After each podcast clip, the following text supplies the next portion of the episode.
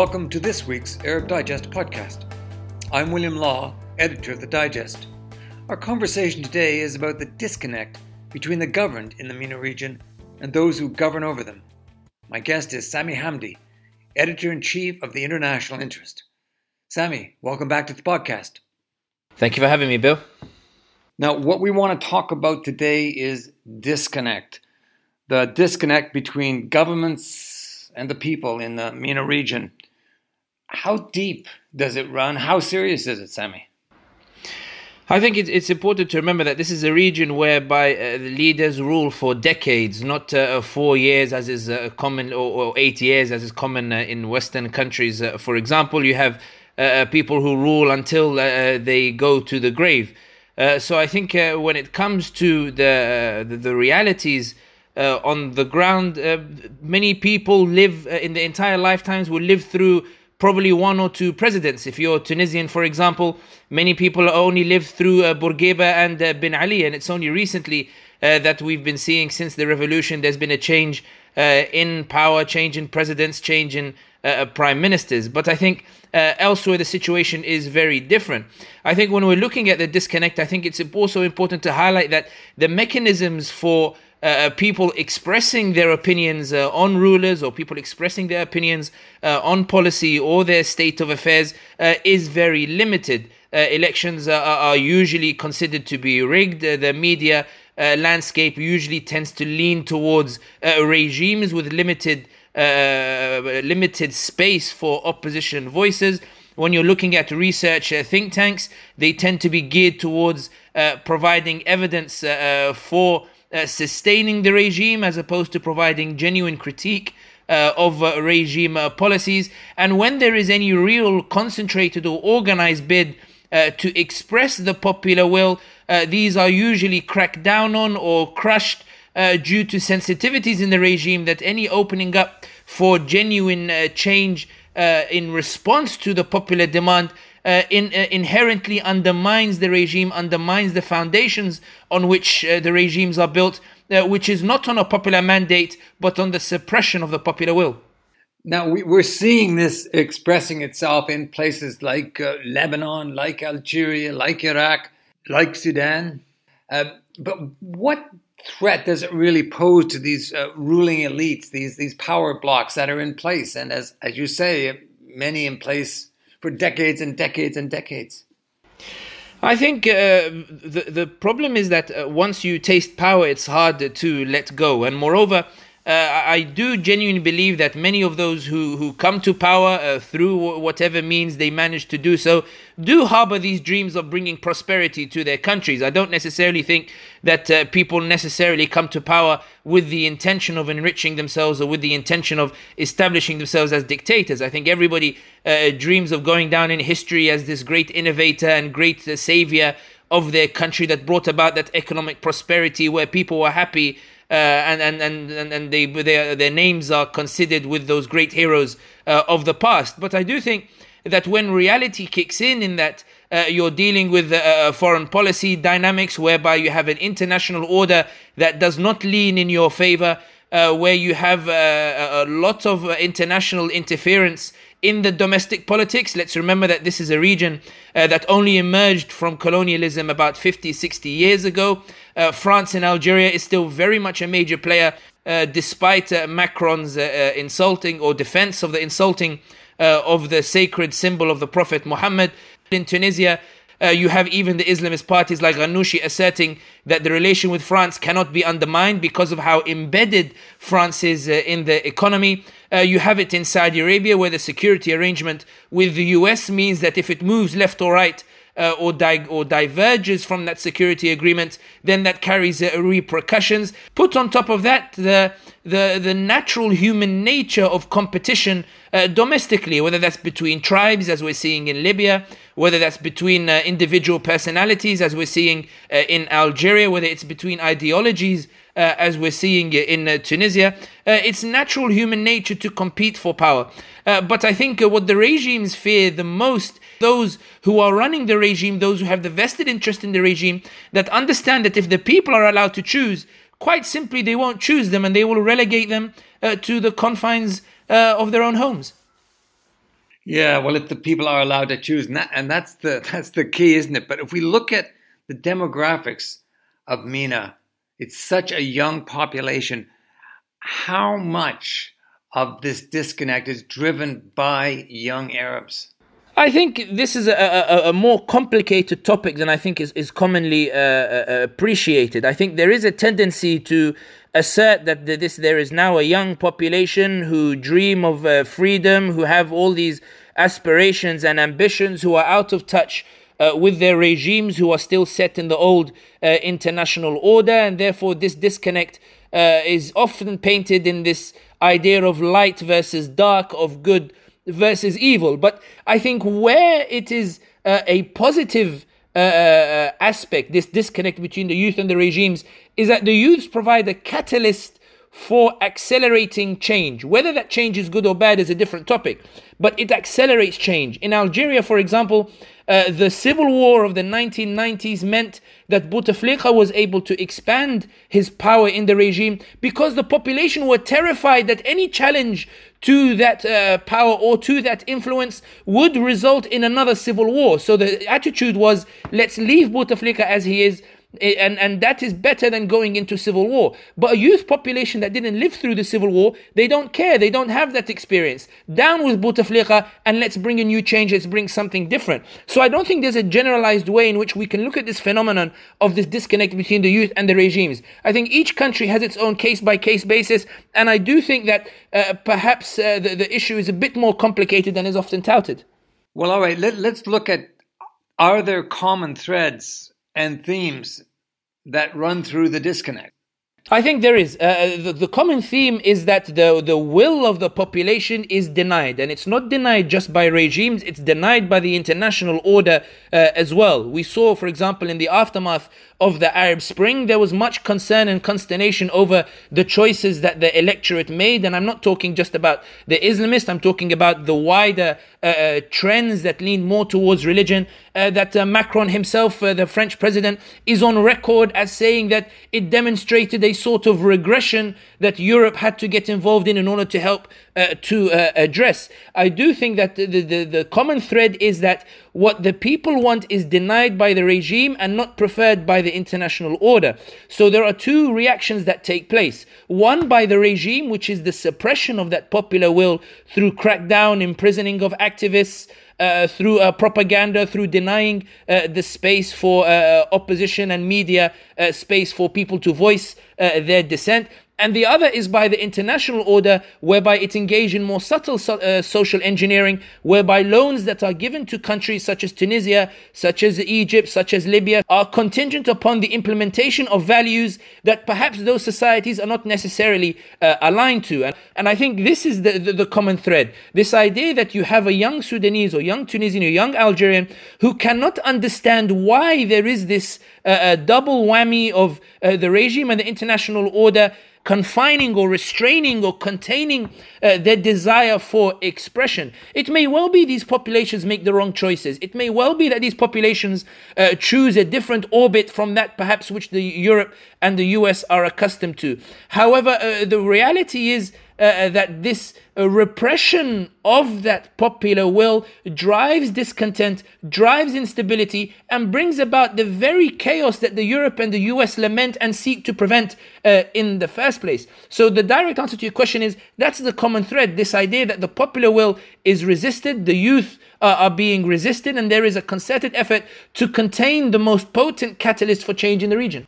Now, you mentioned that uh, young Algerians don't remember the Civil War and the horrors of the Civil War. Therefore, they've been prepared to go out into the streets uh, to protest. What about the Arab Spring? We go back to 2011. Do you think there's a different generation now that's protesting? And if so, are they protesting in a different way than what happened in 2011? I think there is a, a tendency to, uh, to to to fit everything under the umbrella of the Arab Spring, and and the reason I say this is that uh, Algeria, Sudan, uh, uh, and these countries, and, and, Lebanon and Iraq, while there are many similarities uh, to the Arab Spring, I do think there are certain uh, differences. I think in Tunisia, for example, it was an explosion when Bouazizi burnt himself. We have to remember that at the same time, Facebook was, it was the first time that Facebook had come into its prime. It was the first time in which you had a landscape whereby news could reach the masses quickly uh, without being controlled or bypassing the filters of the government. So everybody heard that Bouazizi had burnt himself. Everybody uh, had seen the pictures and seen uh, the horror of what happened, and that evoked that reaction, that mass reaction. And at the same time, you had uh, uh the the Facebook, which uh, showed the protests that were unfolding, that were taking place, and given the close proximity, you imagine somebody looking on their phone and seeing those protests. There was that sort of direct connection between the protests that made people take to the streets, and it was the first of its kind uh, in, in, in this regard. I think when it comes to Algeria, Sudan, and Lebanon and Iraq, I think the regimes learned the lessons from uh, 2011. But going back to the in terms of the people and the generation that are taking place, I do think that the the, the ones taking to the street today uh, are different from the ones taken who took to the streets in 2011. In 2011, you had people who had had enough. They were fed up and they took to the streets and they protested because they had nothing else to lose. These protesters are people who are saying that there can be uh, a better life. These are people who, at the time of the Arab Spring, were only 10 years old or 11 years old. They weren't fully comprehending what was uh, taking place or what was going on. And that, of course, has uh, various different implications and various different uh, dynamics, which we can go into uh, uh, later. But I do think that. Uh, the common thread between the two is this desire for freedom. But I think where the difference lies is that where there was this panic to adapt to 2011, which resulted in elections and a parliament in Tunisia and elections in Egypt and the like. I do think this time regimes are a bit better equipped uh, to handle these protests in offering piecemeal initiatives in a divide and conquer policy uh, in containing the potency uh, of these protests that results in the likes of Hariri returning to power in Lebanon, that results in uh, the regime asserting itself in Algeria again, that results in a negotiated transition in Sudan. Uh, whereby the army maintained a significant power and the Sudanese simply go back uh, to their homes. So I do think it, it's a bit different uh, in terms of the expectations and in terms of the strategy and the environment in which it's taking place. Mm. What about the Gulf states with their wealth and, and the ruling families? Has the disconnect passed them by? I think the Gulf states are a little bit different. I do think that uh, there is a tendency to lump them all into one group when it comes to discussing the relations between the state and the people. We have to remember that in Qatar, in, in the UAE, in Kuwait, and these other smaller Gulf states, Arabs are minority, and the majority of the population are people who come from outside, whether it's from Bangladesh, whether it's expats, whether it's Pakistanis, uh, or the like. Uh, so often there is this uh, sense that because they're a minority, there is more of a tendency of these populations to side or align uh, with their regimes to preserve that order. And it's also easier for these regimes uh, to uh, appease those populations because they're generally smaller, because there's a lot of wealth, and because the wealth distribution uh, tends to be on a policy in which all of the main tribal factions are rich in their own right and don't necessarily have an incentive to uh, protest or revolt against the regime. I think in Saudi Arabia, it's a very different case altogether. Majority Arab population, overwhelming uh, majority uh, tribal uh, in, in, in, in the same sense, uh, 30 million population, uh, increasing economic crisis. Uh, I think that as crises have taken place, it's important to remember that the Al Saud of the earlier generations of King Abdulaziz and King Faisal acknowledged that there needed to be a connect uh, or connection with the population. So, in the constitution, Saudi constitution, uh, it states that any citizen has the right to approach any member of the royal family uh, without any obstruction. This was only changed when King Faisal was assassinated in 1975. But the point here is that there is an acknowledge, there was at least an acknowledgement amongst Al Saud that in order to maintain their power, they needed to be in constant connection uh, with the people. However, I think where the dependency on the US security agreement has increased over the years, where the US has asserted itself when Saudi Arabia has sought to adopt unilateral or independent action, whether that's the oil embargo in the 1970s, whether that's on the Palestine issue under King Fahd uh, and King Abdullah, there's been a genuine uh, uh, move by Al Saud to move away from relying on the tribes and relying on the people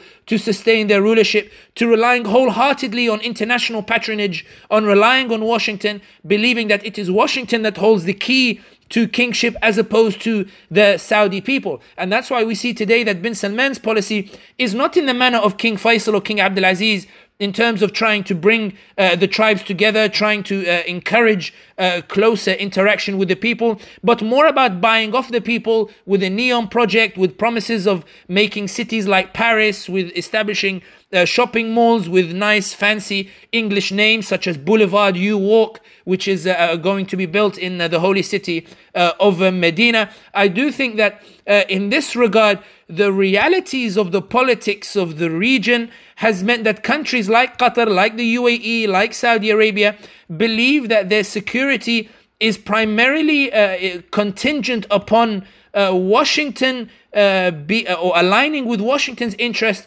as opposed to protecting their own people. And in many ways, if we talk very crudely, uh, they do have a point. If there is uh, a coup that takes place in Saudi Arabia, it is unlikely that the Saudis will take to the streets to prevent it. It would require a US intervention. When the Qatari uh, Emir Hamad bin Khalifa Al Thani overthrew his father, uh, it was the US that intervened to prevent his father from uh, seeking to restore himself to power. So I do think that these all dynamics all contribute to this disconnect between the regimes and the people. And and of course Israel then becomes a player as well. I mean, we talked about Washington, but we we've seen that Mohammed bin Salman meeting with Netanyahu and Pompeo just this past weekend. You know how much of a player then is Israel in terms of uh, this uh, these ruling elites shoring up their power? In November uh, 2018, the former Qatari Prime Minister Hamad bin Jassim gave an inter- interview to France 24, to France 24, in which he said that when the Arabs get close to Israel, it is not because they like Israel, it is not because they want to recognize Israel, but it's because they believe that Israel has the keys to the White House and to the Congress that if you want influence in Washington, you need Israel on board to lobby on your behalf. Uh, and we saw that in 1996 when uh, Qatar uh, offered ties uh, with Israel in exchange for preventing a Saudi uh, invasion to restore the former emir. We saw it with regards to the UAE normalization, in which they're seeking greater influence in the White House to leverage against Turkey uh, and Qatar. We've seen it with the under the table relations that Gulf states uh, have uh, made with Israel in a bid to uh, uh, leverage against one another and achieve their short term aims uh, against their rivals. And I think Saudi Arabia is beginning to consider this in the same vein, in that Mohammed bin Salman, who is mired in international scandal, whether that's with the Khashoggi affair, whether with the, that's with the increased uh, PR disasters with regards to Yemen, whether that's with regards to the uh, PR disasters generally uh, that have overshadowed his reforms that were once welcomed uh, uh by uh, even the likes of you know the New York Times or, or, the, or, the liberals in the Western world. We see that bin Salman believes that to secure his future as he goes to war with the Islamist or Islamic elements of Saudi society, he needs to ensure the buy-in of Washington. In other words, bin Salman knows that by going after the conservative influence of Saudi society, he cannot depend on the Saudi society to support him. Therefore, he seeks closer ties with Israel to ensure Washington's buy in, to ensure that should anything happen, Washington will take great steps to ensure that bin Salman, as a valuable ally, is protected and stays in power. And I think it's in this context that we're seeing closer ties uh, with Israel take place, that this meeting with Netanyahu uh, potentially took place with Mohammed bin Salman. It is in this vein. Give me Washington support because I cannot rely on my own people, and I want to guarantee that I promise to uh, uh, align with your interests in exchange for you ensuring that nothing happens to me and that I continue to rule Saudi Arabia for uh, decades to come. Yes, that's that's a very interesting point you make, Sami. And also, I'm thinking too of the role that Mohammed bin Zayed, in particular, and and the Saudis have played in terms of supporting uh, Sisi, supporting various other uh, dictators in shoring up their positions, again, attacking what they view as political Islam, Because that does represent a threat to them. I think it, it, does, but I but I think when it comes to the Arab Spring, I think one thing that, that that's really underplayed is that uh, in the beginning, Saudi Arabia, for example, did not move against the Arab Spring. I think it's always important to uh, assess the perceptions of what took place in the Arab Spring. So, without going into too much detail, but it's always important to understand that where there is general consensus that Tunisia was an organic uh, revolution, where there is a consensus that Egypt was predominantly organic, even if it coincided with the army's desire to overthrow Mubarak, who wanted to, to put his son uh, as his successor in contravention to the army's unwritten uh, rules. Uh, I think when it comes to Libya and NATO's intervention and the like, I think Saudi Arabia uh, uh perceived an existential threat, not necessarily in that democracy would come to Saudi Arabia, but that uh, Qatar would be the prime beneficiary uh, of the Arab Spring, and that the Muslim Brotherhood were antagonistic to Saudi Arabia. I've always argued that. Uh, if the Muslim Brotherhood had a better relationship with Saudi Arabia, we may not have seen the the counter to the Arab Spring that we saw from Saudi Arabia. With Mohammed bin Zayed, it's a bit different. Mohammed bin Zayed is a case of jumping on uh, an environment which suddenly became conducive to asserting itself and taking advantage of the weaknesses of Saudi Arabia uh, and uh, Egypt. But I do think that it's always important to highlight that in Saudi Arabia, in particular, contrary to what is often uh, touted, uh, King Abdullah and King Fahd and the kings before him uh, actually gave a lot of space for uh, the, the political Islam to uh, assert itself. Salman al Uda and, and Yusuf al Qaradawi and all of these other figures who are associated with political Islam were regular attendants uh, uh, beside King Abdullah in his councils. And King Abdullah has the famous saying whereby he used to say to them that when you criticize, you can eat the meat but leave the bone. As in, uh, criticize all of my policies but don't go after the very foundations of the state. And there was this general unwritten contract uh, between the two. I think uh, the Arab Spring and, and the perceptive uh, perception of Saudi Arabia towards it.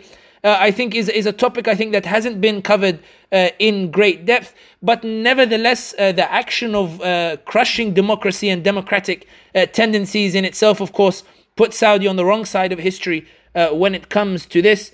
Uh, and I do think when it comes to Mohammed bin Zayed, and indeed in the wider Israeli issue, it's always important to highlight that in democratic societies in the Arab world, normalization doesn't happen, Israel doesn't get recognized, and there are no ties that we see today, in the manner that we see today, uh, taking place.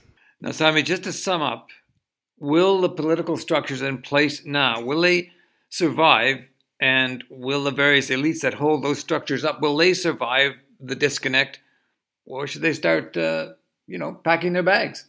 I think there needs to be serious questions asked, not just of the, of the regimes, but also of what the international community desires for the region. The reality is that uh, the Arab Spring, uh, while it was celebrated as a, a milestone in uh, achieving democracy uh, in some of those Arab countries, it was it was actually received more as a security threat and a, a, a harbinger of chaos uh, to Europe at a time in which you have the rise of the far right, where you have Brexit, uh, where you have uh, economic uh, decline. Uh, the US saw it as a, a, case of chaos, and that's reflected in Obama's uh, implicit allowance of the UAE to embark on overthrowing the democratically elected president in Egypt. In other words, the Arab Spring, which took everybody by surprise, uh, was not necessarily welcomed wholeheartedly. And there is this genuine question now as to whether there is a genuine desire to see democracy uh, in the Middle East or whether there's a desire to secure stability uh, and security, even if that comes at the expense uh, of the local populations. And I think that's why when we see a politics in which bin Zayed is offering normalization of ties with Israel, or Mohammed bin Salman offering uh, to uh, implement liberalization of Saudi society, when there's a genuine consensus that it's not necessarily uh, uh something that Saudi society wants, I think the question that's asked here is, uh, or, or, or the point that should be made here is, Bin Zayed and Bin Salman believe uh, that to win over the international community, they must present themselves as the guarantors of stability, of security, and of the social engineering mechanisms that prevent uh, the Arab population from expressing a desire that that the international community does not necessarily uh, prefer. And that's why I think the issue is bigger than bin Salman and bin Zayed. It's bigger than normalization of ties with Israel. It's bigger than uh, this idea of authoritarian regimes. The question is that why is it that the authoritarian regimes continue to believe that if they can guarantee security and stability, that will allow the international community to recognize them and turn a blind eye to attempts to repress the Arab electorate. The question is not for the regimes, but for the international community. Do they truly want democracy in the Middle East? Do they truly want a respect of the popular will in the Middle East? And are they committed to it? Or do they want a specific, particular outcome and that uh, it doesn't matter whether that's achieved via democracy or via authoritarianism? And I think that's the serious question. It's easy to blame the population and believe that this is a backward society that's been damaged by socio-economic deprivation. Deprivation. But the reality is that when you go to the Middle East and you go to the Arab world, it's a very cultured environment. It's a very educated environment. You have a young population that are very educated, that speak multiple language, that have dreams and ambitions and aims. But the reality is that while we praise this phenomenon, these youth who are intent on securing freedom, the reality is that the international order, as it is at the moment, is not conducive to their uh, to to to uh, uh, to essentially opening up the opportunities for them, but instead is geared towards their repression until their desires align with what the international community deems to be conducive to the stability and security uh, of the interest, to put it quite frankly, of very few. Yes, well, that could be a dead end road. Uh, Sami, thank you very much. Thank you very much, Bill. You've been listening to the Arab Digest podcast. My guest today was Sami Hamdi, editor in chief of the International Interest. We welcome your comments. If you're not already a member and you want to join the club, you can find out how by going to ArabDigest.org. If you're a student, we have a new rate of £10 a month or £100 per year. And for academics and retirees, we are now offering a rate that amounts to a 70% discount. Check it out on ArabDigest.org and follow us on Facebook, Twitter, and LinkedIn. I'm William Law, editor of the Arab Digest, essential reading from independent sources.